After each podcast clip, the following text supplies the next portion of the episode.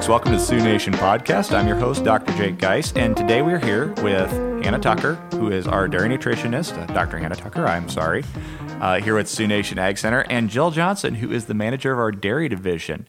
And both the two of you bright minds here together today, I'm hoping that we can delve into this topic of how milk gets from the farm to the table.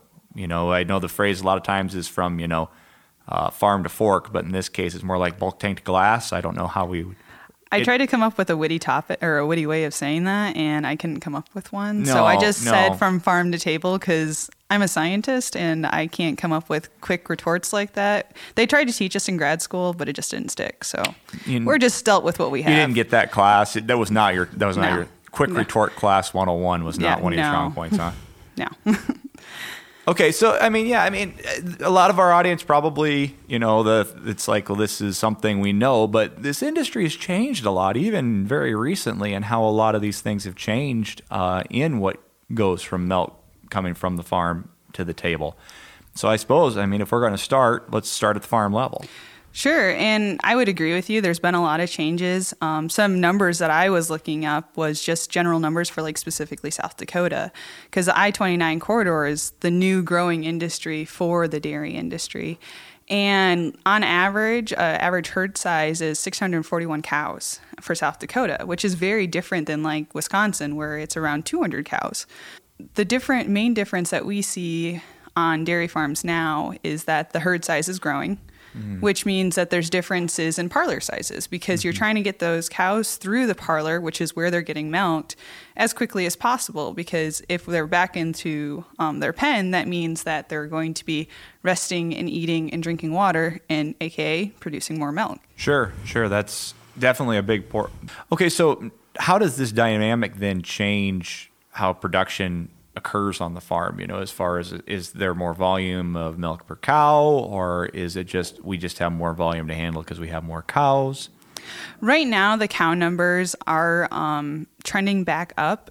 Historically, they were going down just because of the supply and demand. Um, There's much more plant based products versus people drinking cow's milk. Um, but now the numbers are creeping up. I don't know what it's going to do in the future. If I had a magic eight ball, I would not be sitting right here. I'd be on a beach somewhere. s- you You'd be telling us these things from your your beach location in yeah, Maui. exactly. Yeah. What we can see happening, and this is the more progressive states, is how I would look at it. Um, and I can say this because I'm from one of those. Michigan tends to be number one or number two for amount of milk produced per cow.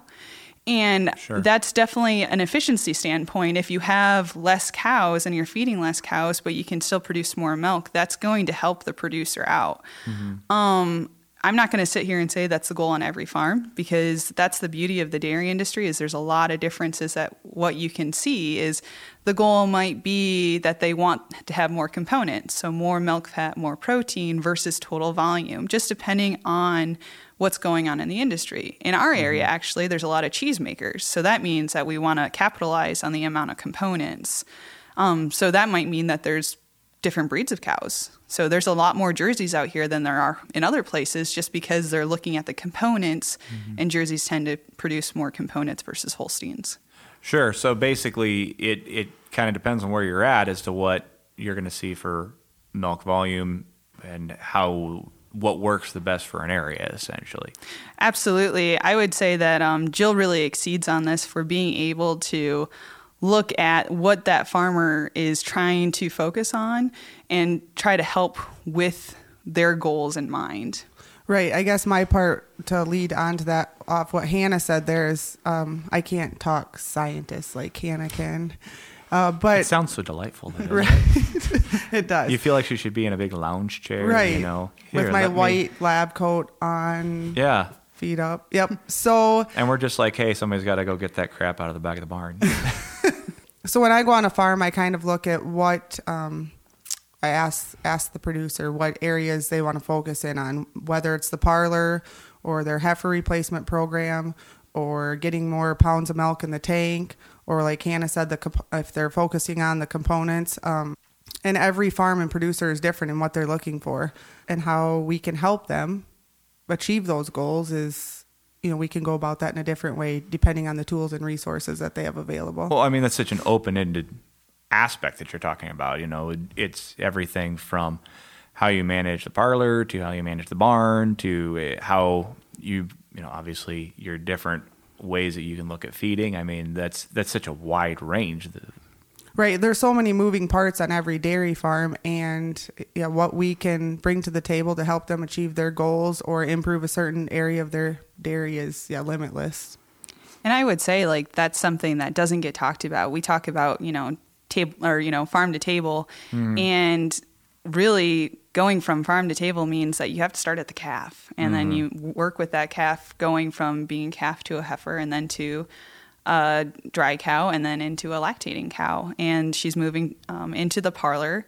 And then the milk is going to the processor, and then it's going to the grocery store, and then it's finally going to the consumer. And that could be the form of any of the awesome dairy products. I have a preference for ice cream, but you know, yeah, not everybody does.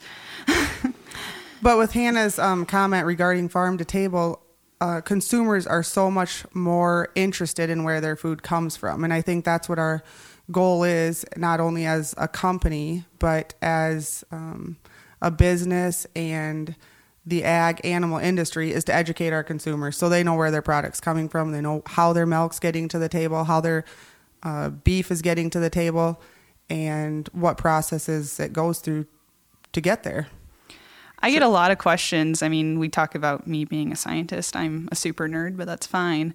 I get a lot of great questions from consumers, and usually the best questions come from little kids that I'm giving tours to on dairy farms. Oh, absolutely. They are the most insightful. Yeah, and the best thing is is if I can treat their questions with interest and explanation, that means that their parents are also getting that information and they mm-hmm. feel more comfortable because they hear Dr. Tucker and they get a little bit nervous to ask me any questions because they think I'm this, you know, science guru. Well, in reality, the whole point of being a scientist is to be able to explain your field. Mm. And I really think that the consumer understanding what's going on behind the scenes is just going to help our industry instead of trying to maintain a distance that's not going to help us in the end run and it's just going to have major implications on what we're doing on the farm versus if we're able to educate them, they're going to have better insight and we're going to be a better industry for it. So, okay, when you talk about that next step, I mean, when you're taking, you know, once milk leaves the farm in the bulk tank, and as you said, in this part of the world, a lot of this is going to cheese, but in other parts of the world, it's going mostly to fluid milk. What what does that look like? And this is something that you know, even some of us that have been a little dabbled a little bit more in the dairy world, we we just don't get to see any of this unless it's something small and local, like uh, you know, uh, one of our local cheese plants or you know whatnot that sells direct to the consumer rather through a retailer. Right. And I mean, a comment that I always like to make during this is that so far the milk has not been touched by human hands, and it never will be until you actually pour it out or stick your finger in your glass of milk. Mm-hmm. Um, so it goes in from the cow to a bulk tank or to a bulk tank, uh, tank hauler. There will be a sample taken because we have it, the dairy industry is heavily regulated, mm-hmm. um, looking for antibiotics and looking to test for other components of the milk. And so what'll happen is they'll go and drive to your processor. They'll take that sample and run it to make sure that there aren't any antibiotics in there and to test for the other components such as protein level and milk fat level as long as all those tests are passed, then the milk goes into the plant and it's actually separated into uh, skim milk and then into the fat. So the if you have whole milk sit out, you're going to have separation of that fat naturally. Mm. And from there, the skim milk will be it's separated so that we can have consistent products. So we have a variety of milk, for example. So there's everything from whole milk to skim milk, which I call water, but there's mm-hmm. to each their own. Um, from there, what'll happen is the skim milk will be added back in with fat at a very specific level. So for skim milk, there's actually no fat added, mm. versus like whole milk, it is 3.5% fat.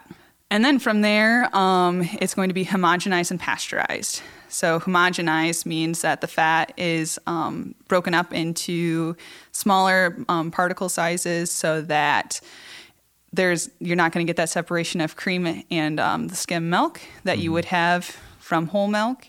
And then it's being pasteurized, which means that we're bringing it up to a certain temperature for a certain length of time so that we're decreasing the amount of pathogens that are in there and that it's more shelf stable. From there, it's packaged, sent to a grocery store, and somebody buys it. Boom. That's all she wrote. Yeah, it's so easy. Everybody should do it. No, Yeah, that's not what I'm saying at all. This is this is just a broad overview, and Yeah. this is not my background whatsoever. Um, and I just know broad brushstrokes. I really give it up to food scientists because I don't completely understand everything they do. So when you mention um, uh, pasteurization, there is a broad group of consumers, and I would say that area is growing that want they're going back to unpasteurized milk. That makes me worried as a scientist, and I'll sit here and say that I'm an amateur microbiologist at best, but there's reasons that we pasteurize it, you know, especially as a veterinarian. Jake, I can I know that you appreciate this wholeheartedly. Um, but the reason that they that I hear a lot is, well, you know, back in the day everybody drank from the bulk tank. Well, but they were in that area that that bulk tank was in and people were exposed to different pathogens. And also back in the day there was a higher, you know, morbidity problem with people. so, you know, the United States we're very lucky that we have very high standards for our feet or for food for humans and part of the reason is our regulations. Um Do you think this group of consumers thinks they will see a benefit from unpasteurized milk? I have not seen any research to, sh- to show that there is a benefit for unpasteurized milk, um, so I can't comment on it. Yeah.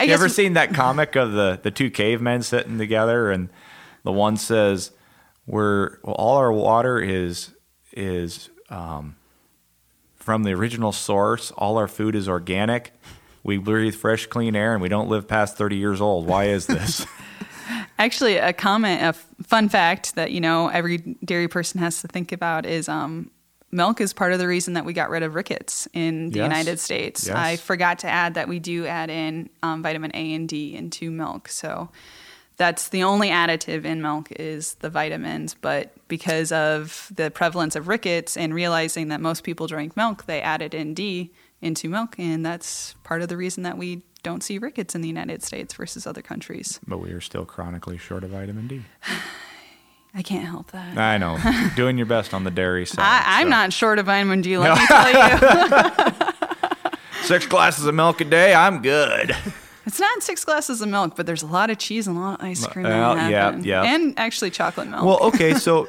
uh, there are consumers out there. Lactose intolerance is a very prevalent uh, condition. Uh, one could even say it potentially is the, the more natural state of uh, an adult human rather than lactose tolerant. Um, options for lactose intolerant people are out there that are still dairy, correct? Correct. Um, actually, one of the biggest grow or the only growing segment for fluid milk is with uh, Coca-Cola's Fairlife, and they break down the lactose. Um, so that's actually part of the reason it's sweeter because lucto- or lactose is uh, sucrose and galactose combined, so it's a disaccharide. And they take it and they break it apart, so then we can digest the sucrose and galactose. So for the layperson, that means that it's a two-piece sugar, and they make it each into one piece, two, Exactly, two separate pieces of sugar instead of just one Mm-hmm. piece of sugar with two parts. and there's we have receptors to be able to taste the sucrose and the galactose and that's why it tastes sweeter versus lactose The more you know. yep i'm full of fun facts i love fun facts Fun facts with Hannah. i know but um, also we something that uh, I try to differentiate is people think that there's just lactose intolerance. There's also milk allergies. Yes. So that's dealing with the milk proteins. Um, and actually, this is something that I kind of pay attention to on the food science side. Is there's A2 milk, and so that means that there's specific types of cows that, based on their genes, they produce A2 protein. So that means that people tend to be less allergic to it. Sure. So I think that's the next growing segment. I'm not sure how much of a non non niche market it's going to be, but um, it it's one of those growing areas where people that do have a milk allergy, there's an alternative, which is pretty exciting. And as always, I will put in the tidbit please consult your physician before utilizing any of this advice because we are not physicians, nor do we care to be. so I guess maybe to tie all this together, is there anything unique that you've seen uh, in the process of dairy production that you thought, wow, that's that's just kind of a cool deal? So I went on a study abroad trip to the Netherlands, mm-hmm. and um, I know that's not necessarily a place we think about dairying, but they actually they have a lot of dairies. It's, it is a pretty big dairy mm-hmm. area. Mm-hmm. In- Absolutely, and um, one of the tours that got set up, we went to a couple of different dairies within a really quick span, and one was a robotic dairy. Mm-hmm. So very high technology, super efficient and then the next dairy that we went to, it was in a double three or a double four, I can't remember, tandem, so head to tail, super old school. And they're receiving jars, so where the milk goes in after the claw and helps with making sure that the milk doesn't get backflowed in. They were all glass so mm-hmm. you could see the milk coming in. And oh, okay. I think I grew up in the dairy industry, but that was just really cool to see because it's something that gets hidden behind stainless steel a lot of times mm-hmm. because that's what most people use just for cleaning purposes. Mm-hmm. But to be able to see that milk coming in for each individual cow too was mm-hmm. just it's a neat experience that I can't even describe. Like I remember just sitting there just watching it because I was like, it just was blowing my mind. Is almost back to what you'd expect when you hand milk and being able to see the milk itself. I have hand milk cows. I did not have as much joy. well, I suppose. Well, thank you both for taking the time to come over here and talk with us today. And thank you to all of you out there that are listening to this podcast. Y'all take care now.